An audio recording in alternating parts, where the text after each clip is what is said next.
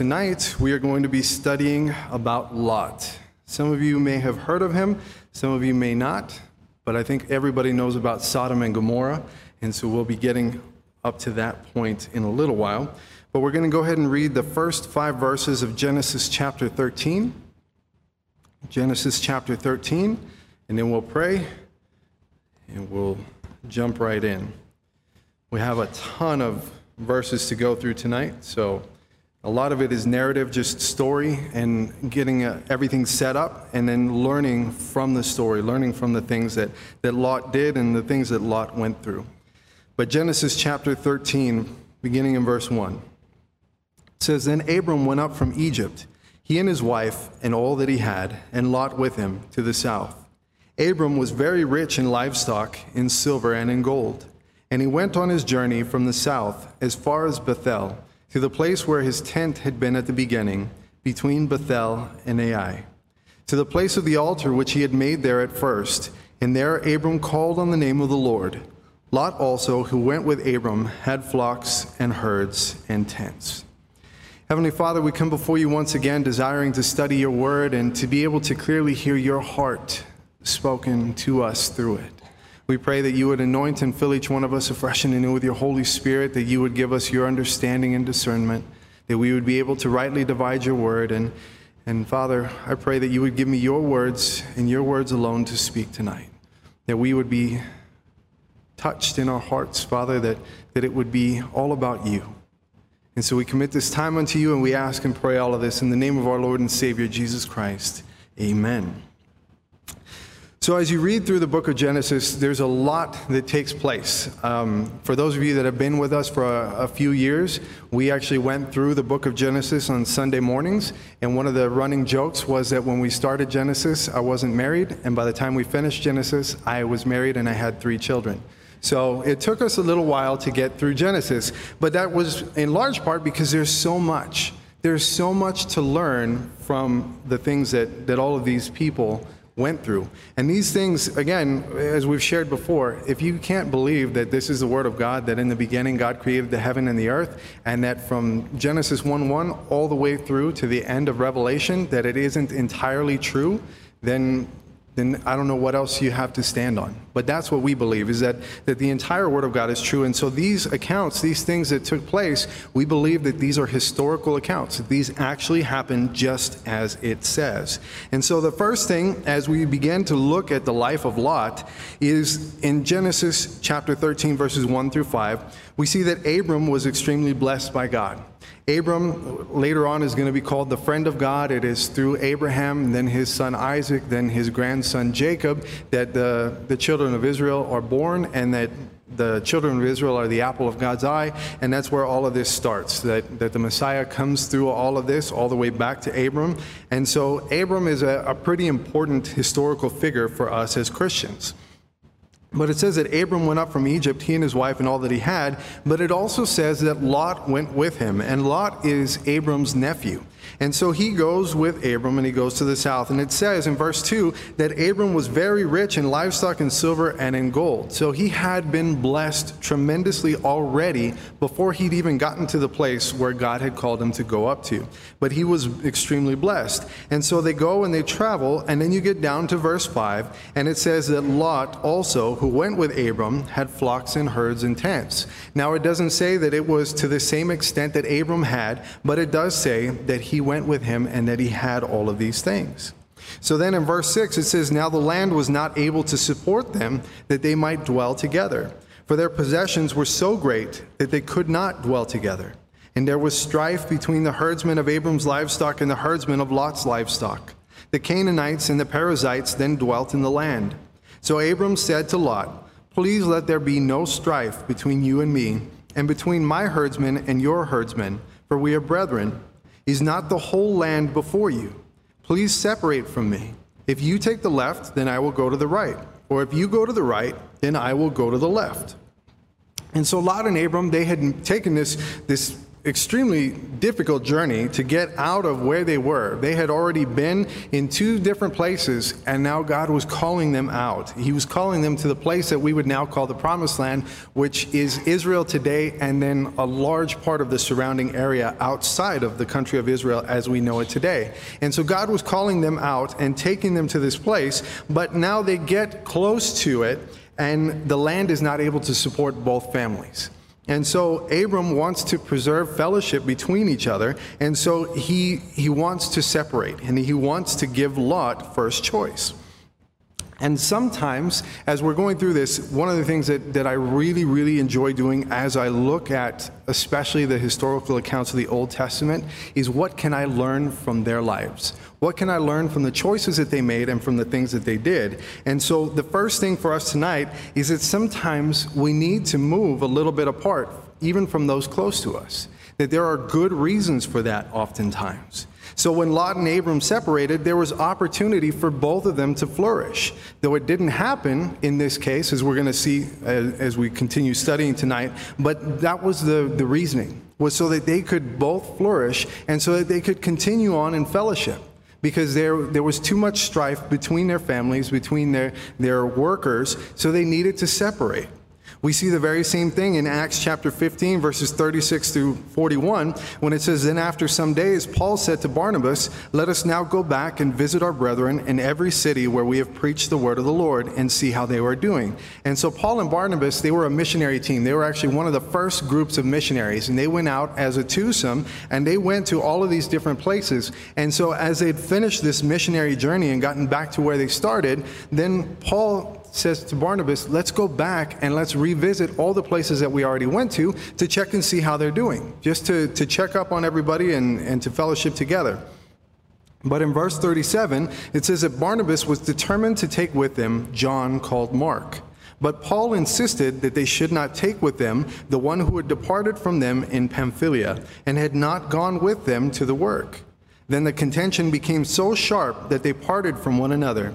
And so Barnabas took Mark and sailed to Cyprus, but Paul chose Silas and departed, being commended by the brethren to the grace of God. And he went through Syria and Cilicia, strengthening the churches. And so, Paul and Barnabas, again, this was one of the first missionary teams. This is a group of, of individuals that God had brought together to go out and to do ministry and to do really great things for the kingdom of God and in the name of the Lord. But they have this disagreement, and it's such a strong disagreement that they end up having to go their separate ways. But if you look at the, the ministry that took place in both of these men and through both of these men after they split up, you see that they were able to reach so many more people after they split up. So even though it wasn't necessarily a split on good terms, God used this for the glory of his kingdom. And God uses to, to minister to so many more people. And it kind of comes full circle because in 2 Timothy chapter 4, verses 9 through 11, Paul is writing to Timothy, and this is towards the end of his life. This is one of his, like you could even call it a swan song letter. This is towards the end. And he says in verse 9, Be diligent to come to me quickly, for Demas has forsaken me, having loved this present world, and has departed for Thessalonica.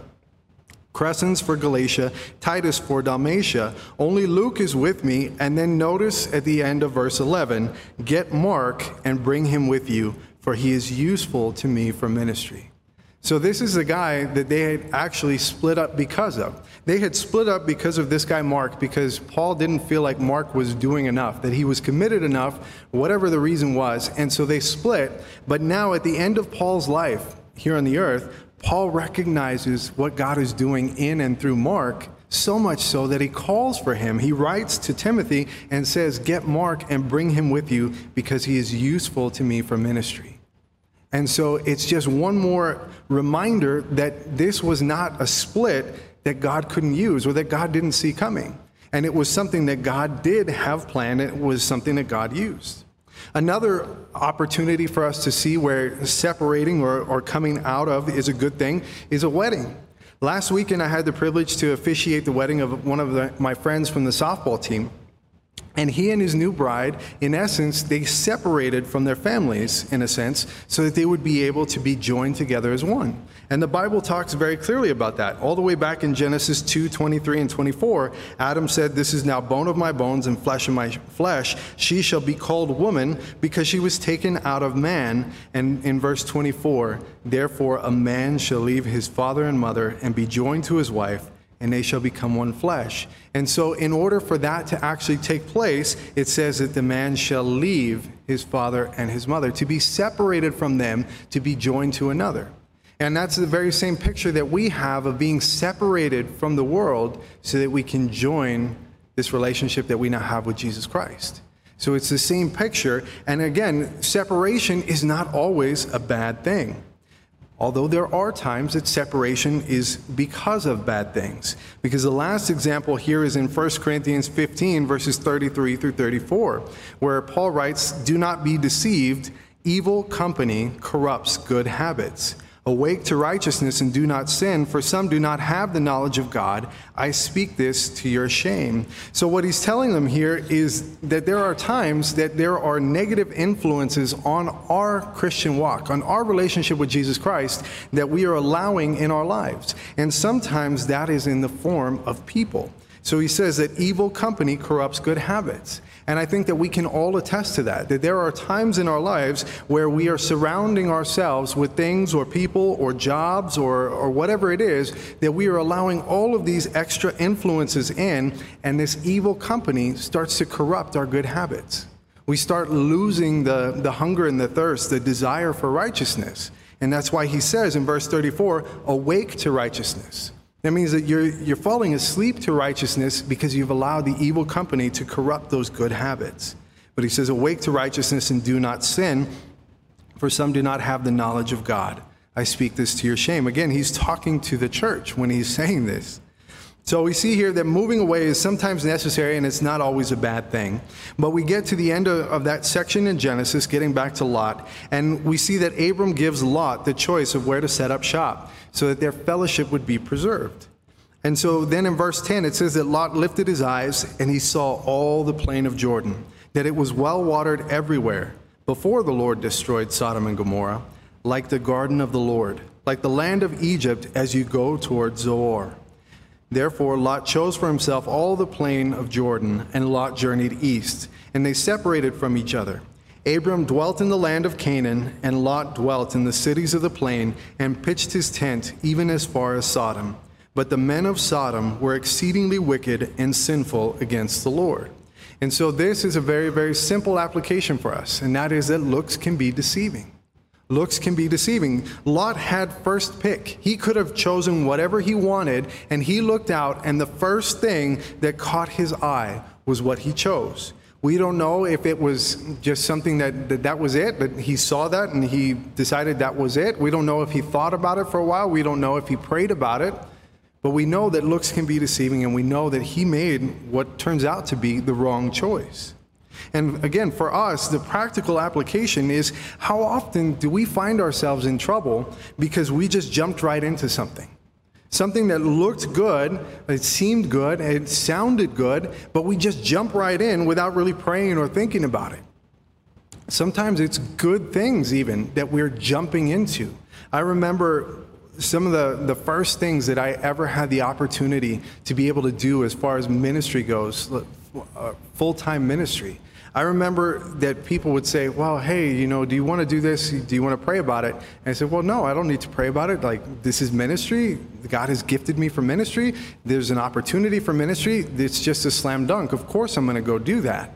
And it took a little while for me to learn that I needed to pray even for that.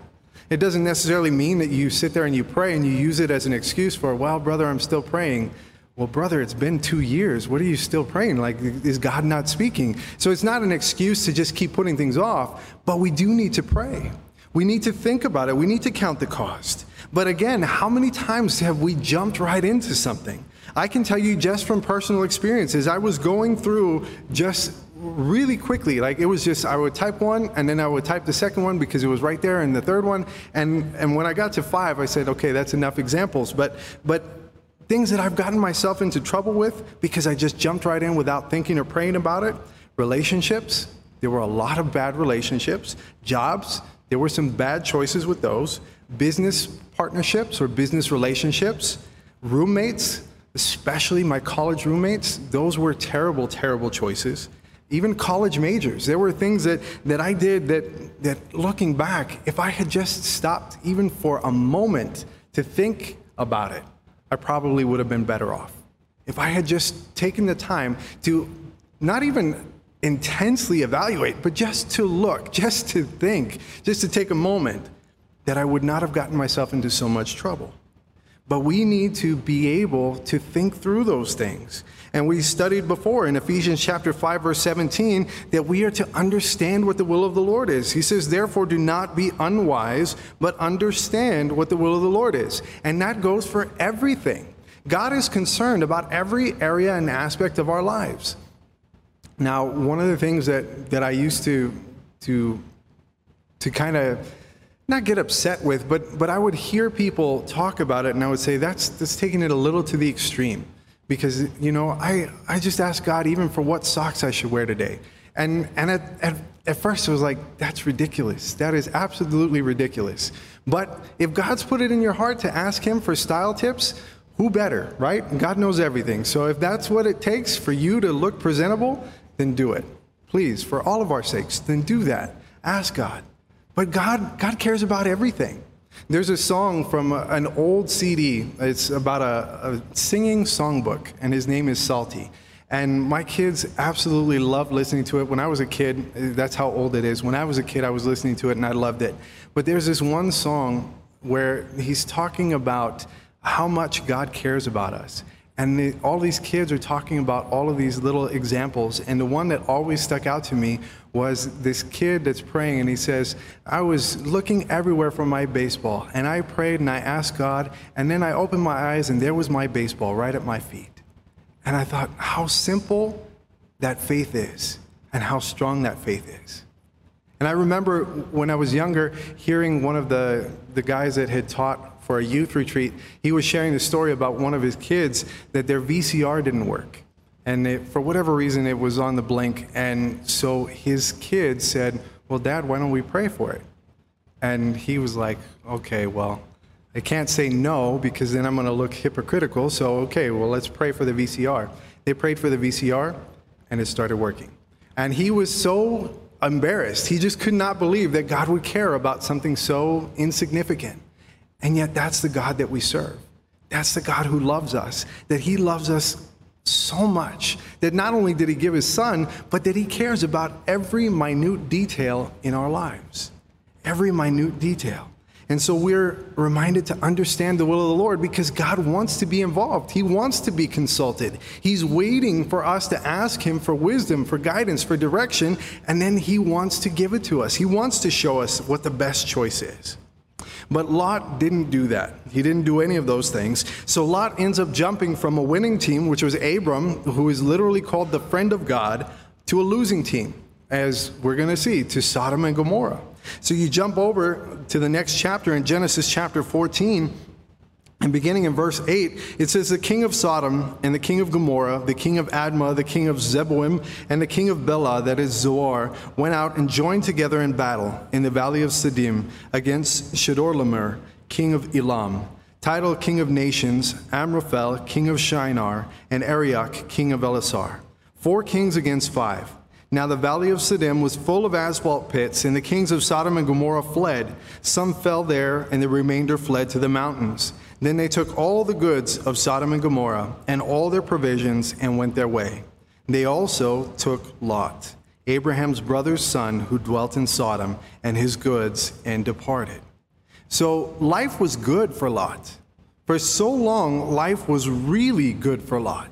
He was hanging out with Abram, who's the friend of God. This is even before God has made the covenant with him, and, and now he's calling him Abraham.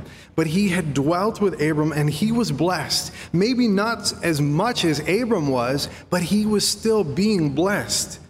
And he chose to leave that side and to go to be influenced by Sodom and Gomorrah. And what ends up happening is that he gets captured by the enemy because he had chosen the wrong side. Now, there are times that we take for granted the blessings and the privileges of God. I don't think that I'm the only one that has that issue. There are times that we take for granted the blessings and the guidance and the giftings of God. And it is in those times that we find ourselves back in captivity to one thing or another. That we take for granted what God has done, what God is doing. We take credit for it. We seem to think that we have something to do with it. And we lose sight of the guidance of God. And we find ourselves being held captive by the enemy. I heard a Bible study this morning, and the pastor, his name was Tony Evans, he was talking about idols in our lives, and he laid it out. He did not pull any punches. He said that anything that we allow to keep us from spending time with the Lord has become an idol in our lives.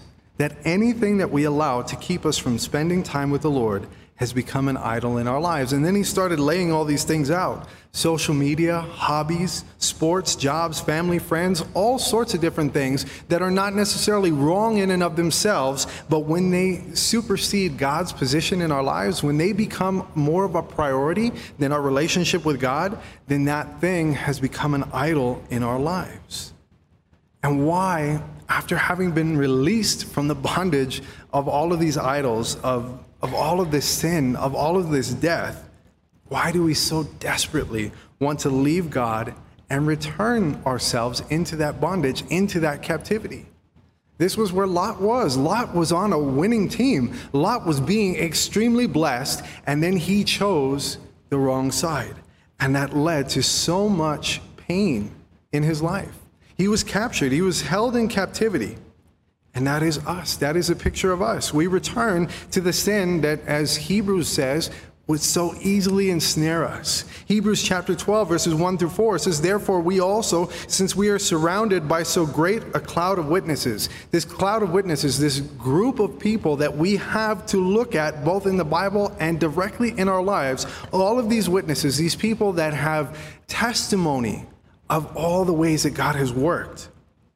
Since we are surrounded by so great a cloud of witnesses, let us lay aside every weight, all these things that weigh us down, and the sin which so easily ensnares us, and let us run with endurance the race that is set before us. Looking unto Jesus, keeping our eyes looking forward, the author and finisher of our faith, who for the joy that was set before him endured the cross, despising the shame, and has sat down at the right hand of the throne of God. For consider him, Jesus, who endured such hostility from sinners against himself, lest you become weary and discouraged in your souls. You have not yet resisted to bloodshed, striving against sin, lest you become weary and discouraged, because it is difficult and it is discouraging, isn't it? When we fall back into sin, when those things that so easily ensnare us do ensnare us once again, when we allow the temptation to be something that we fall into. We fall into that trap, we fall into that snare. It is discouraging, and we become weary. We feel like we just got out of this, and, and now we're right back where we started. The song that we sang tonight, From the Inside Out, a thousand times I've failed. A thousand times I've failed, but still your mercy remains. That is your, your mercy. The things that I deserve to be punished for, that you have taken those punishments. Does it mean that there aren't consequences? Because there are for our sins. But the greatest punishment, the separation from God for all of eternity, that has been taken upon Jesus. And so he says, Lest you become weary and discouraged in these faults, in these failings, in this weight, and the sin which so easily ensnares us, to consider Jesus. To consider Jesus. But then you get to Genesis 14, verses 13 through 16, and this is where we start to see the picture of grace. Then one who had escaped came and told Abram the Hebrew, for he dwelt by the terebinth trees of Mamre the Amorite, brother of Eshcol and brother of Aner, and they were allies with Abram. Now, when Abram heard that his brother was taken captive, he armed his 318 trained servants who were born in his own house and went in pursuit as far as Dan. He divided his forces against them by night, and he and his servants attacked them and pursued them as far as Hobah, which is north of Damascus. So he brought back all the goods, and also brought back his brother Lot and his goods, as well as the women and the people. So it was four kings against five, and they lost. Abram goes out with his trained servants, the people that just had been born in his house, and he goes out and he wins this decisive victory and he brings everybody back. And again, this is being saved by grace because this was not something that Lot deserved, first of all. And secondly, it wasn't something that he did. Lot didn't MacGyver his way out of captivity. It doesn't tell us that Lot did anything to get out of captivity. He didn't negotiate his own release, and it really had nothing to do with him, and it had everything to do with someone who loved him so much that they came and they saved him. That he had a savior in this instance. And just like that, we have been saved by the one and only divine Savior. And again, it's not because of anything that we deserve, but it's just because of His grace, His undeserved favor. But Lot comes back, and Lot didn't learn from this experience. He went back to Sodom anyway. It's a picture that we see in the children of Israel. You go through the book of Judges, and, and it's almost ridiculous that it seems like every chapter it's, and then the children of Israel cried out because they were in bondage to whoever, and the Lord heard their cries, and he raised up a judge who delivered them out of the hand of their oppressors.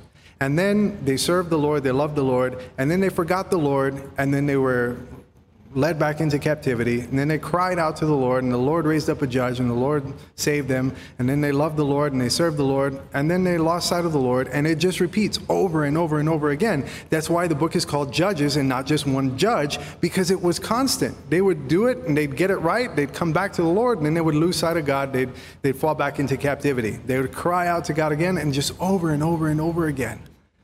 And that picture, to me, is us that is my life too many times since I came to know Jesus Christ as Lord and Savior. That too many times I take my eyes off of Him for a number of different reasons. If it was the same reason every time, I think it would be so much easier, but it's not. It's di- different every time. I find new ways to be dumb when it comes to my relationship with Jesus. It never ceases to amaze me, my own stupidity. Like, I, I just, I know better, and I still fall. I still fall. I still go back to the same things sometimes. And yet we have been saved. And we are continually being saved. We are continually being changed and transformed and renewed and conformed to Jesus Christ, not to the world. But Lot didn't learn. Lot didn't learn, and he ended up back in Sodom. So then in Genesis 18, this is where it gets to Sodom and Gomorrah and their destruction. In Genesis 18, verses 16 through 21, then the men rose from there and they looked towards Sodom, and Abraham went with them to send them on the way. So Abraham has now had his name changed. He's no longer Abram, he is Abraham. He is the friend of God, and he has now had this covenant that God made between God and himself to bless Abraham even more abundantly than he already had. And so the Lord comes and he speaks to Abram along with two angels. And it says, The Lord said in verse 17, Shall I hide from Abraham what I am doing? Since Abraham shall surely become a great and mighty nation, and all the nations of the earth shall be blessed in him. For I have known him in order that he may command his children and his household after him, that they keep the way of the Lord, to do righteousness and justice, that the Lord may bring to Abraham what he has spoken to him. And the Lord said, Because the outcry against Sodom and Gomorrah is great, and because their sin is very grave, I will go down now and see whether they have done altogether according to the outcry against it that has come to me, and if not, I will know. So the lesson here is that God's ways, although they are higher than ours, they are not unsearchable or unknowable. Again, not because of us and how great we are, but because God wants to share his understanding with us. God's ways are higher than ours, but it doesn't mean that God won't share with us insights that will help us to understand him better. God has already changed Abram's name to Abraham. He's made this covenant with him. And in a sense, God has invited Abraham into the know, if you will. He's invited him into this, this conversation that is way above Abraham's head. Abraham has nothing to add to the conversation, but God has invited Abraham in, even though Abraham isn't going to be able to change anything. And Abraham obviously doesn't know anything that God doesn't already know. And that is so similar to the relationship that we have with God because he wants us to understand his will in our lives and in the world around us And he's constantly speaking to our hearts, not because we bring anything helpful or beneficial into this partnership or relationship that we have with God, and he already knows that, but he just wants us to know him better. And because he wants us to know him better, he invites us in. He gives us a glimpse. He helps us to understand the things that he's doing here on the earth. But in Genesis 18, verse 22, it says, Then the men turned away from there and went towards Sodom. But Abraham still stood before the Lord. And Abraham came near and said, Would you also destroy the righteous with the wicked? Suppose there were 50 righteous within the city. Would you also destroy the place and not spare it for the 50 righteous that were in it? Far be it from you to do such a thing as this, to slay the righteous with the wicked, so that the righteous should be as the wicked. Far be it from you.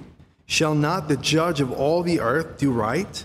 So the Lord said, If I find in Sodom 50 righteous within the city, then I will spare all the place for their sakes. Now, some people might call this bargaining or negotiating, but really what's taking place is begging. Abraham is begging for the lives of the people in Sodom and Gomorrah. And so he starts the begging at 50. And God says, If there are 50 righteous people in the city, then I will spare the place.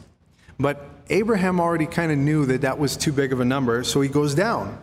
Then Abraham answered in verse 27 and said, Indeed, now I, who am but dust and ashes, have taken it upon myself to speak to the Lord. I am nothing compared to you, God, but I've taken it upon myself to ask you. Suppose there were five less than the 50 righteous. Would you destroy all of the city for a lack of five? And so he said, If I find there 45, I will not destroy it. But 45, still, that's a big number. So in verse 29, he spoke to him yet again and said, Suppose there should be 40 found there. So he said, I will not do it for the sake of 40. But 40, you know, Sodom and Gomorrah, there's a lot of wickedness. So then he said in verse 30, Let not the Lord be angry, and I will speak. Suppose 30 should be found there. And so he said, I will not do it if I find 30 there. But that still wasn't enough. In Genesis 18:31, he said, "Indeed, now I have taken it upon myself to speak to the Lord. Suppose 20 should be found there." And so he said, "I will not destroy it for the sake of 20." And then he said in verse 32, "Let not the Lord be angry, and I will speak but once more. Suppose 10 should be found there." And he said, I will not destroy it for the sake of ten. So the Lord went his way as soon as he had finished speaking with Abraham, and Abraham returned to his place. So Abraham starts at 50, then he knocks it down to 45, then he gets 40, then he gets 30, then he gets 20. And so he decides, let me just try one more time if I can find 10. If there are 10 righteous people in this whole city, knowing that he has a nephew there, so he's hopeful that his nephew and his nephew's wife and his nephew's kids at the very least. And then maybe there would be enough to get to 10. And so he asks for 10, and the Lord says, Fine, if there's 10, I will spare the city. And at 10, God was done with the conversation. It says that he said, I will not destroy it for the sake of 10, and the Lord went his way. So the Lord was done. There was no more pleading, pleading, no more begging. 10 is it. 10 is the number. You need to find 10 righteous people there. And how often do we do similar things with God? God says, This is what I'm going to do. This is what needs to happen in your life. And we respond with, Well, God, how about if we do this instead?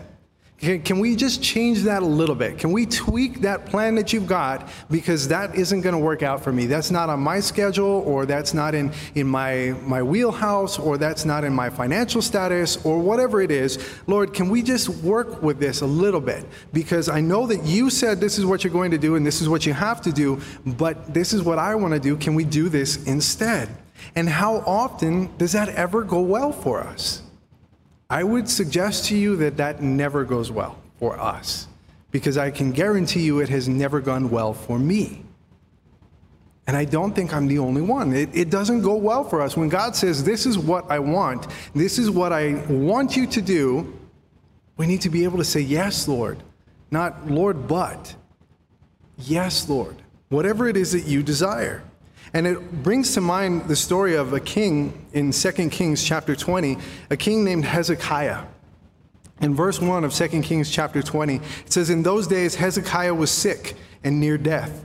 And Isaiah the prophet, the son of Amos, went to him and said to him, Thus says the Lord, Set your house in order, for you shall die and not live. I mean, that's plain and simple, cut and dry. I mean, honestly, it would kind of be a, a nice thing for us, I think, if we knew. If we really got that word from the Lord that, that you are going to die and you need to get your affairs in order. I think in some ways it's a little bit easier. It's not easy to face death, but it's easier knowing that we have a hope and a future beyond this life. And it would be a little bit easier, I would think, if God came and told us, hey, look, this is the deadline, this is the time frame, and I'm going to take you home. But he, Hezekiah, turned his face toward the wall and prayed to the Lord, saying, Remember now, O Lord, I pray, how I have walked before you in truth and with a loyal heart and have done what was good in your sight. And Hezekiah wept bitterly. And it happened in verse 4 before Isaiah had gone out into the middle court that the word of the Lord came to him, saying, Return and tell Hezekiah, the leader of my people, Thus says the Lord, the God of David your father I have heard your prayer, I have seen your tears. Surely I will heal you. On the third day you shall go up to the house of the Lord, and I will add to your days fifteen years. I will deliver you and this city from the hand of the king of Assyria, and I will defend this city for my own sake and for the sake of my servant David. So God says, Hezekiah, you're going to die, but you have some time to get everything in order. And Hezekiah says, No, God, there, there has to be something else. There need, I need more time. So he begs for more time, and God relents, and God gives him 15 more years. And when you see the word of the Lord that comes back in verses 5 and 6, it, it sounds great. I mean, if that was where the story ended, this would be awesome. This would just be something that you could look at and say, wow, what great faith he had, and he was able to pray and ask this, and, and he was healed. It says that I have heard your prayer, I've seen your tears. Surely I will heal you. That's great news. On the third day, you shall go up to the house of the Lord. And not only am I going to heal you, but I'm going to give you an extra 15 years. This is great news.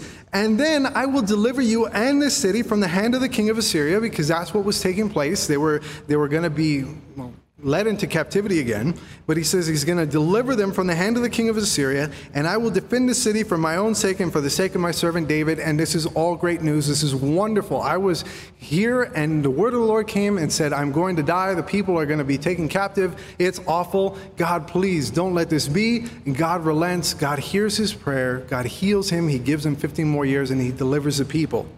But in 2 Kings chapter 20, verse 21, at the end of that chapter, it says, So Hezekiah rested with his fathers, and then Manasseh his son reigned in his place. Okay, 15 more years, then he has a son that, that reigns in his place. Not a big deal. You get into verse 1 of the very next chapter, 2 Kings 21. Manasseh was 12 years old when he became king, and he reigned 55 years in Jerusalem. His mother's name was Hephzibah and he did evil in the sight of the Lord, according to the abominations of the nations whom the Lord had cast out before the children of Israel. For he rebuilt the high places which Hezekiah his father had destroyed. He raised up altars for Baal, and he made a wooden image, as Ahab king of Israel had done. And he worshipped all the hosts of heaven and served them. He also built altars in the house of the Lord, of which the Lord had said, In Jerusalem I will put my name.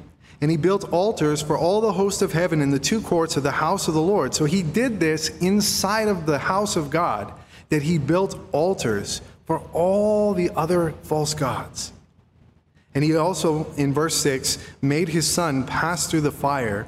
So he offered his son as a living sacrifice to one of these false gods through the fire. He practiced soothsaying, used witchcraft, and he consulted spiritists and mediums. He did much evil in the sight of the Lord to provoke him to anger. He even set a carved image of Asherah that he had made in the house of which the Lord had said to David and to Solomon his son, In this house and in Jerusalem, which I have chosen, out of all the tribes of Israel, I will put my name forever, and I will not make the feet of Israel wander any more from the land which I gave their fathers only if they are careful to do according to all that I have commanded them and according to all the law that my servant Moses commanded them. So he goes in and he even puts this graven image, this carved image that he made himself, he puts it in the house of the Lord in the place where God had already given them this promise, and He had promised David and Solomon and to their descendants that they would not have to wander anymore, that they would not leave this land that God had blessed them with if they would only follow the commandments of the Lord. And He did everything that He could to go against that. Literally everything that He could do, He did wrong. And it says in verse 9, but they paid no attention. The people didn't see it. And Manasseh seduced them to do more evil than the nations whom the Lord had destroyed before the children of Israel. And so you might be thinking to yourself, what does that have to do with Hezekiah? Hezekiah asked for, for healing, and he was blessed with 15 more years. What, what is the connection? Well, if you read verse 1, how old was Manasseh when he became king? He was 12. Do some simple math. Hezekiah got 15 more years. 12 years. That means that Manasseh was born three years after God had come and told him, Hezekiah, you're going to die. That means that this king that reigned for 55 years would not have been born had Hezekiah gone with the Lord when the Lord called him. I mean, that is tremendous to me. Like, what a, a, convicting thought. And, and it's not to say that, that we shouldn't pray for healing, because I think we should. I think we should. But if God comes and says, I'm not going to heal, I want to take you home, we need to find rest in that. We need to trust in the plan of God. And it's not just about death, it's, it's about anything. When God says, This is what I have, this is what I want, we need to say, Yes, Lord, help me to want that too, not start pleading and begging and trying to change the terms and, and make God relent from what He has said He needs to do. Hezekiah got 15 more years, and during that time frame, this young man, Manasseh, was born. And Manasseh, everything that Manasseh did, everything that he led this entire nation into, was a direct result of Hezekiah not wanting to be obedient to the voice of God. All of it. The 15 extra years, you would think, wow, that's amazing. What a blessing. But it was such a curse in the lives of the children of Israel. In verse 10 of 2 Kings 21, it says, And the Lord spoke by his servants the prophets, saying, Because Manasseh king of Judah has done these abominations, he has acted more wickedly than all the Amorites who were before him, and has also made Judah sin with his idols. Therefore, thus says the Lord God of Israel Behold, I am bringing such calamity upon Jerusalem and Judah that whoever hears of it, both his ears will tingle. And I will stretch over Jerusalem the measuring line of Samaria and the plummet of the house of Ahab. I will wipe Jerusalem as one wipes a dish, wiping it and turning it upside down. So I will forsake the remnant of my inheritance and deliver them into the hand of their enemies, and they shall become victims of plunder to all their enemies, because they have done evil in my sight, and have provoked me to anger since the day their fathers came out of Egypt, even to this day.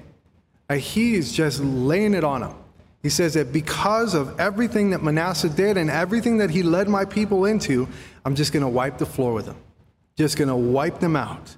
Moreover, in verse 16, Manasseh shed very much innocent blood till he had filled Jerusalem from one end to another, besides his sin by which he had made Judah sin in doing evil in the sight of the Lord. So not only had he done evil in the sight of the Lord, and not only during this 55 years were they going to be judged as a nation for all of this stuff, but on top of that, he was such an evil man that as king, he had spilled so much innocent blood of his own countrymen in Judah. That that's this is the the, the legacy of Hezekiah was his son Manasseh and all of this stuff that Manasseh did.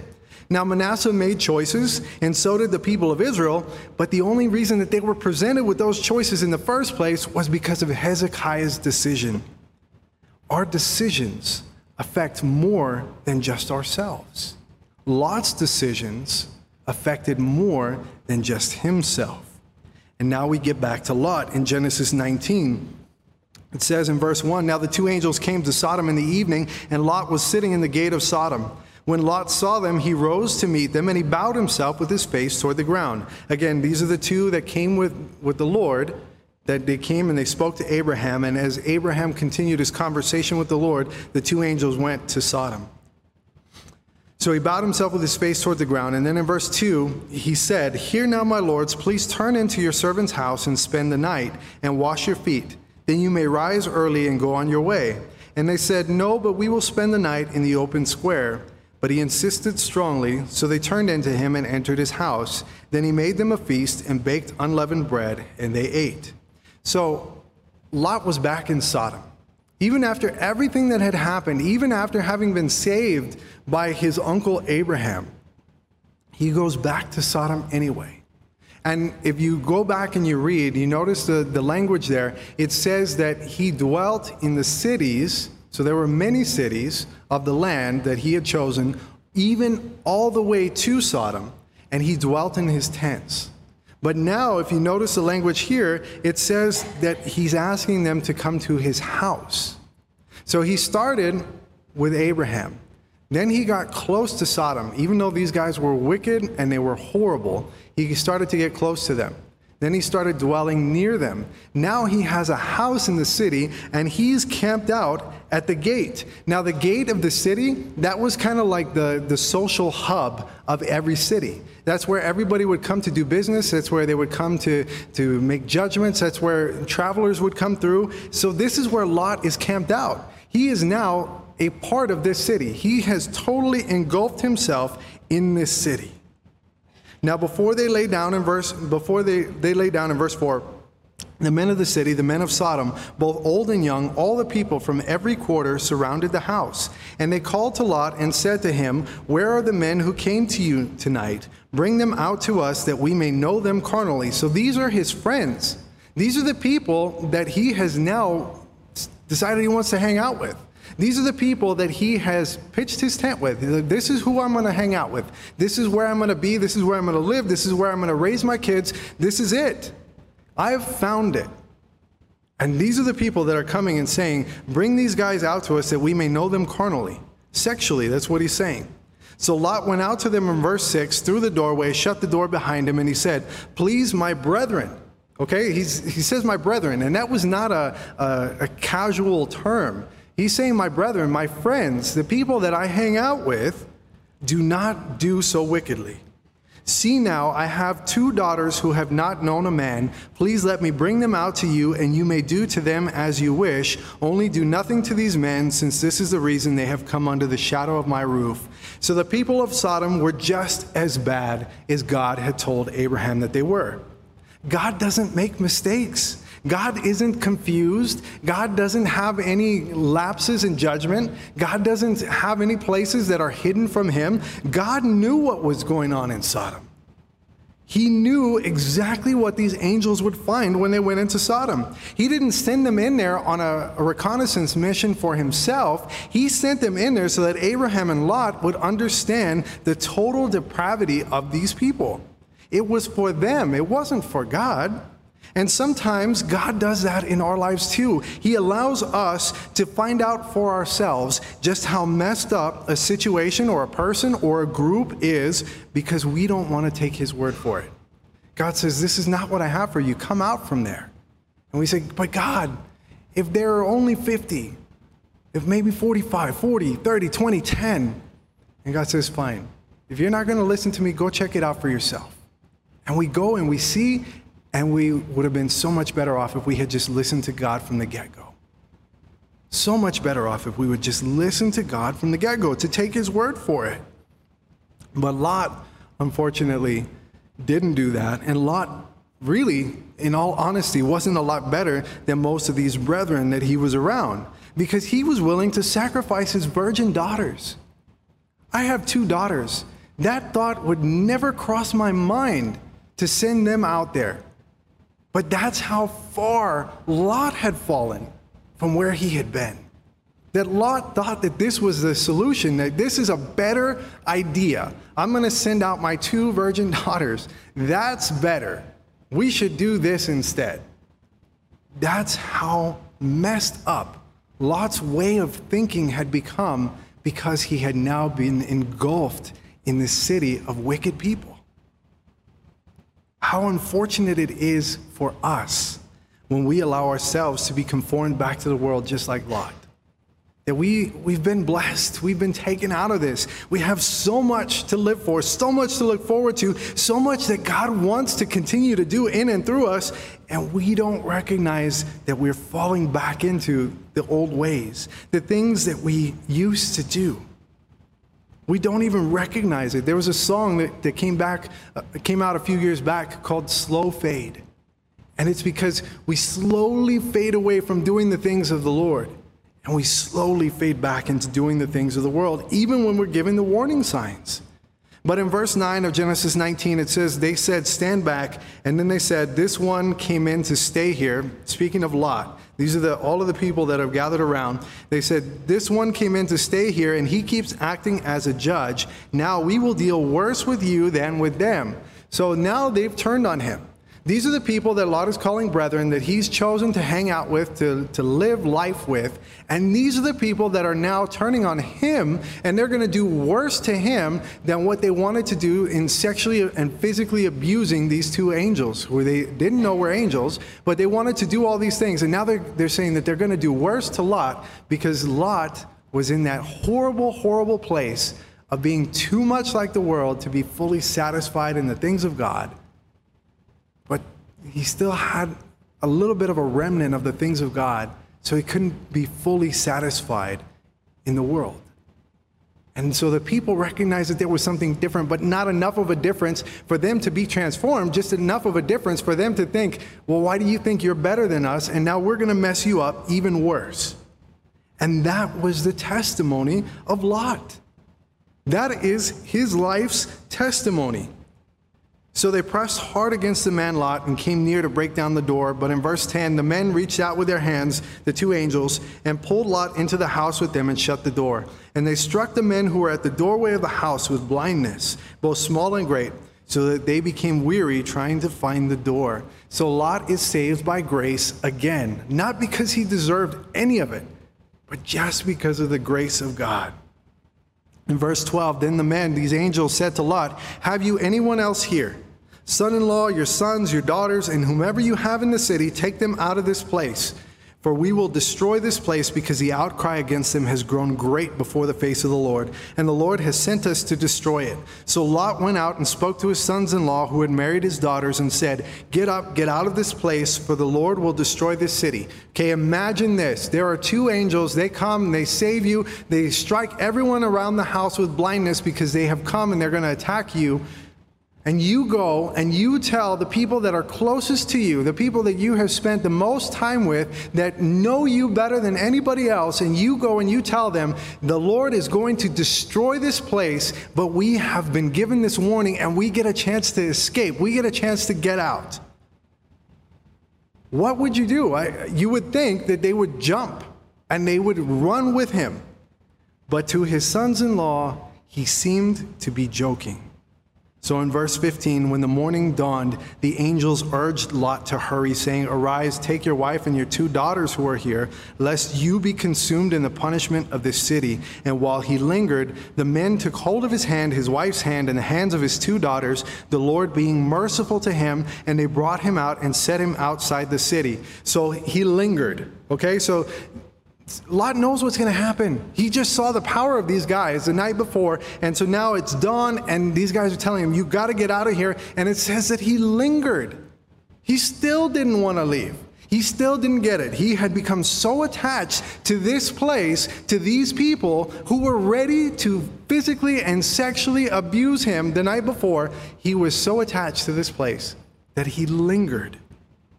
But it says that while he lingered, that they took hold of his hand, his wife's hand, and his daughter's hands, and the Lord being merciful to him. Now, this is something that, that as I was studying, that, that that word popped out to me in a way that it had never popped out before.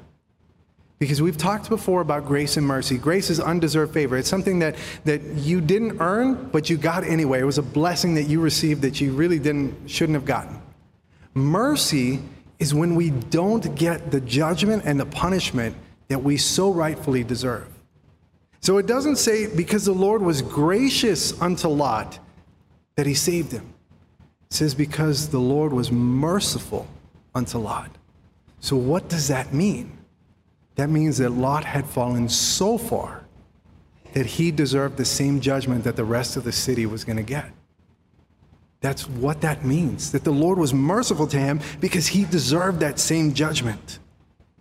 So it came to pass in verse 17 when they had brought them outside that he said, Escape for your life, do not look behind you, nor stay anywhere in the plain. Escape to the mountains, lest you be destroyed. So the Lord was merciful to Lot and his family even after all the things that had happened. And Lot still lingered, but the Lord was still merciful and he brings them out. And so these angels come and they tell him, Look, don't wait around. You have got to get away. Escape to the mountains lest you be destroyed. But Lot has not learned anything. Because in verse 18, Lot says to them, Please, no, don't do that. Please, no, my lords. Indeed, now your servant has found favor in your sight, and you've increased your mercy, which you have shown me by saving my life. But I cannot escape to the mountains, lest some evil overtake me and I die. See now, this city is near enough to flee to, and it is a little one. Please let me escape there. Is it not a little one? And my soul shall live. Okay, I know that you're a messenger from the Lord. I know that you're telling me what to do. I know that you've saved me multiple times already, and you've gotten me out of the city. But can we just negotiate these terms a little bit more? Because this isn't going to work for me. And he said to him in verse 21 See, I have favored you concerning this thing also, in that I will not overthrow this little city for which you have spoken. Hurry, escape, therefore, I cannot do anything until you arrive there. Therefore, the name of the city was called Zoar. The sun had risen upon the earth when Lot entered Zoar, and then the Lord rained brimstone and fire on Sodom and Gomorrah from the Lord out of the heavens. So he overthrew those cities, all the plain, all the inhabitants of the cities, and what grew on the ground. So Lot still didn't get it, but God still spared him. And for us, again, when God says, Go, this is my will, we say, Yes, Lord. Whatever it is, yes, Lord. Even if it doesn't make sense to us, we need to learn to say, Yes, Lord. And as we're doing it, if you still have questions, that's a good time to ask. But as you're moving, as a parent, one of the things that drives me absolutely nuts is when I tell my kids to do something and they stop and they look at me and they say, Why? Just absolutely sends me over the edge. I, I don't understand. What do you mean, why? Because I told you. Because I'm your father and I'm trying to help you do what's good and what's right. So do what I'm telling you to do. But how often do we act the same way with our Heavenly Father? Imagine what it's like for God. Perfect. You know, sometimes I'm imperfect. I know that. So, you know, there, there is that small chance, however small or great it might be, that something that I'm asking my kids to do might be a bad idea. That is never the case with God. And yet we talk back to God more often than our kids ever talk back to us. That's the reality. That's what happens. That's how we live. Imagine what that must be like on the part of God to know perfection and to have to sit there and listen to us say, But why, God? That's not what I want to do. Can we do this instead? We need to be able to be willing to be led and guided by God. In verse 26 of Genesis 19, but his wife, Lot's wife, looked back behind him, and she became a pillar of salt. And Abraham went early in the morning to the place where he had stood before the Lord, and then he looked toward Sodom and Gomorrah and toward all the land of the plain, and he saw and behold the smoke of the land, which went up like the smoke of a furnace. And it came to pass when God destroyed the cities of the plain that God remembered Abraham, and he sent Lot out of the midst of the overthrow, when he overthrew the cities in which Lot had dwelt. Pastors have often threatened, even our own pastor, to put a sign back next to the clock at the back of the room that says, Remember Lot's wife. Remember Lot's wife, because people sometimes, now we, now we get sneaky about it. At least I do. I have one of those watches that when you turn it, the, the face lights up. And so you kind of casually, as soon as the pastor looks down to read the next verse. And so I know I, I've done it before too, but but it's looking back. It's it's not being focused upon God. And that, that's a small example, but how many things in our lives do we look back at and we want to go back to something that God has already said, look, I'm going to destroy that because it is wicked and it is awful and it is not what I have for you. And it's just weighing you down. It's a sin which so easily ensnares you, and I want to deliver you, and I want to deliver you so much so that I'm going to destroy it. And we linger. We linger and we say, But God, do you really have to take that away from me? Do you really have to do that? Lot lingered, and that wasn't good, but when he had finally left, he left. It took a while, but he finally left. But his wife not only lingered, but she looked back, and that had even graver consequences. Lot wasn't saved because of himself. Again, he was mercifully and graciously saved because of Abraham's intercession, just as we are saved by the intercession of our Lord and Savior Jesus Christ. And a passage that you can go through and read that later is Romans chapter 8, verses 31 through 39. But it talks about how Jesus laid down his life for ours, and now he intercedes on our behalf, and that there is nothing in verse 38 of Romans chapter 8 for I am persuaded that neither death, nor life, nor angels, nor principalities, nor powers, nor things present, nor things to come, nor height, nor depth, nor any other created thing shall be able to separate us from the love of God which is in Christ Jesus our Lord. That there is nothing that can separate us from that love, even when we are falling back. That God still loves us so much that He wants to destroy those areas so that we can be released from that weight if we will only stop lingering and get away, if we will move forward. Sometimes we try to ignore the past and, and our sins and our failures, and, and we want to pretend that they didn't happen. Or sometimes we remember the past and we think that it's better than it really was. The reality is that all of us have done some horrible things that we are sorry and should be embarrassed for. We don't want to relive those glory days of before we came to know the Lord, but we also don't need to pretend that they didn't happen.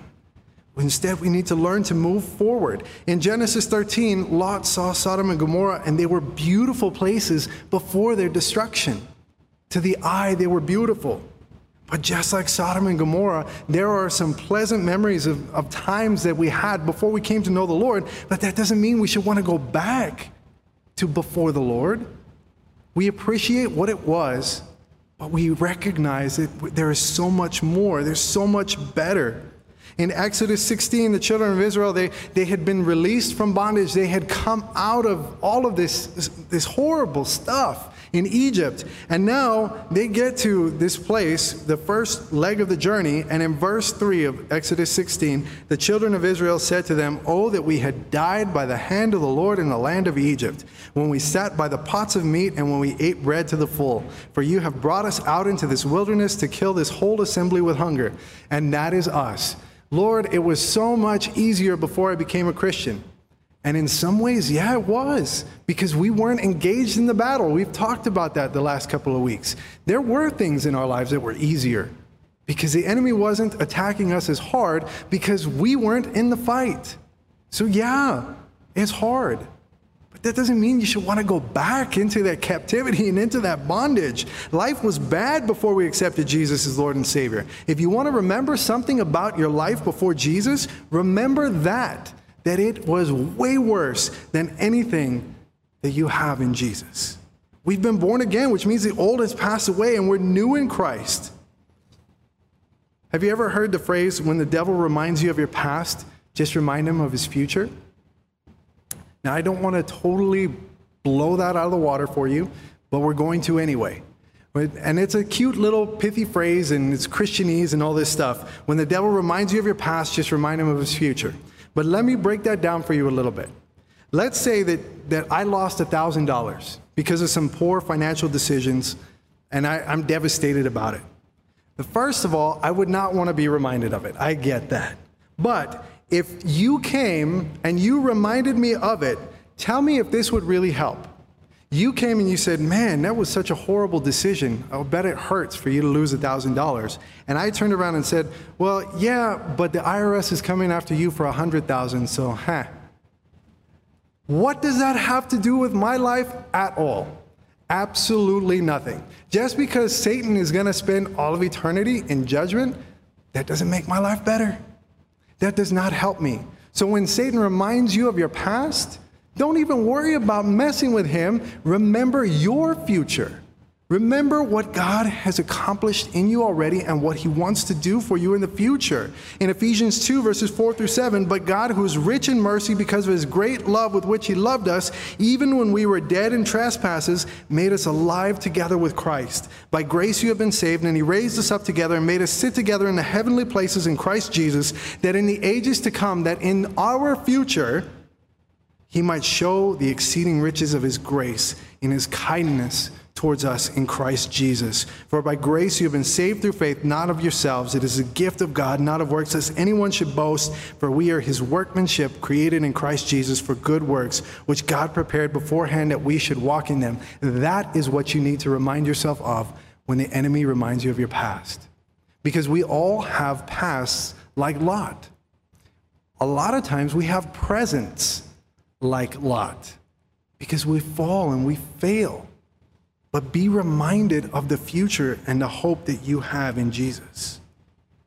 And then the last thing that I want to close with tonight is something that I, have shared before. It's from Joshua chapter 4, and we pick it up in verse 4. Joshua called the twelve men whom he had appointed from the children of Israel, one man from every tribe, and Joshua said to them, Cross over before the ark of the Lord your God into the midst of the Jordan, and each one of you take up a stone on his shoulder, according to the number of the tribes of the children of Israel, that this may be a sign among you when your children ask in time to come, saying, What do these stones mean to you? And then you shall answer them that the waters of the Jordan were cut off before the ark of the covenant of the Lord. When it crossed over the Jordan, the waters of the Jordan were cut off. And these stones shall be for a memorial, memorial to the children of Israel forever. Let your life be a testimony to those around you, to your spouse, but especially to those of you that are parents. Let your life be a testimony to your children that they can point to those scars, that they can point to those things and say, What does that mean to you? And that you can explain to them how God worked in that situation and how God worked in your life and how you know that God wants to work in their life. Amen?